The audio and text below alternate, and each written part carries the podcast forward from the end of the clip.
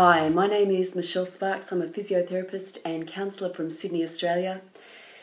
And I struggled for years to be comfortable enough in my skin to do what was important to me, allowing other people's expectations and their opinions and their needs be more important than my own. I travelled through anorexia and other eating disorders in my teen and early adult years, and I have been free from an eating disorder for over 20 years. But getting free from some of the behaviours is one thing, recovering your life and being able to take hold of life in a way that you enjoy life, that's part two of the journey. And you know, it's my privilege to be here. I, I, the journey I went through from early adolescence to my mid to late 20s fueled such a passion in me to help others not travel the path I travelled or to short circuit it you know, I travelled through anorexia. I started that journey from early adolescence. I was hospitalised at the age of 15. I was in hospital for nine weeks. There was no one else there with anorexia. I'd never heard of it before. There were no support groups. There was very little light on the subject. And that made my journey and the journey of my parents and those around me really hard.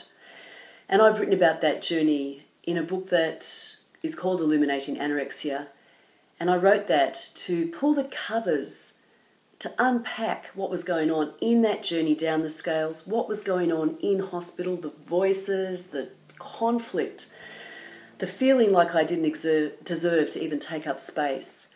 You know, I came out of hospital and I just rocketed up the scales pretty much. I moved into EDNOS, eating disorders not otherwise specified. I would have called it a non purging bulimia. I wasn't vomiting, I would have, if I could have, I would have. I couldn't do that, and so I would just revert to fasting and over exercise, and I was in a sort of bulimic space for some time. And then I sort of moved into what I would call binge eating disorder, possibly even categorized as binge eating disorder. Back then, I'm 52 now, that was in the late 70s, early 80s that I went through that. Um, and some of those diagnoses weren't around.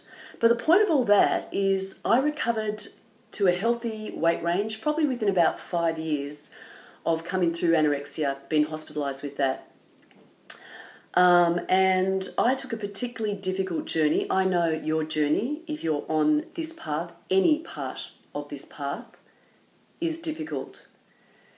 And, you know, I lost such a lot of life over such a long period because there wasn't a lot of light or support for me in that space.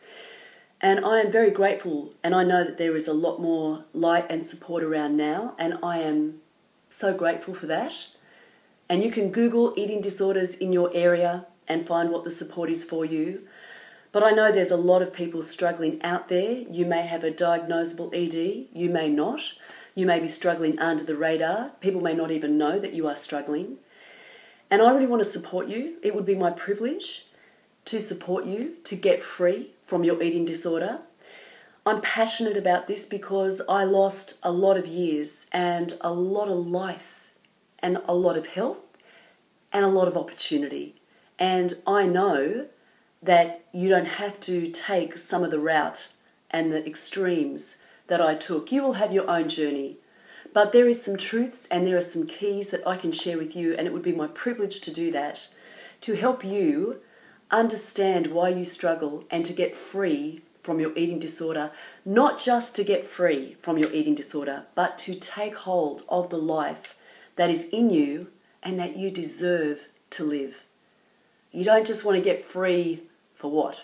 You want to get free to take hold of the life that is in you, that I believe you had a sense of before you went into the eating disorder space, and that is yours beyond this space to really enjoy. So come back. I've got a, a, number of tips I want to share with you, four tips, and there's more to unpack in all of those tips, but there are four keys that I'd like to share with you that can help you get free from your ED.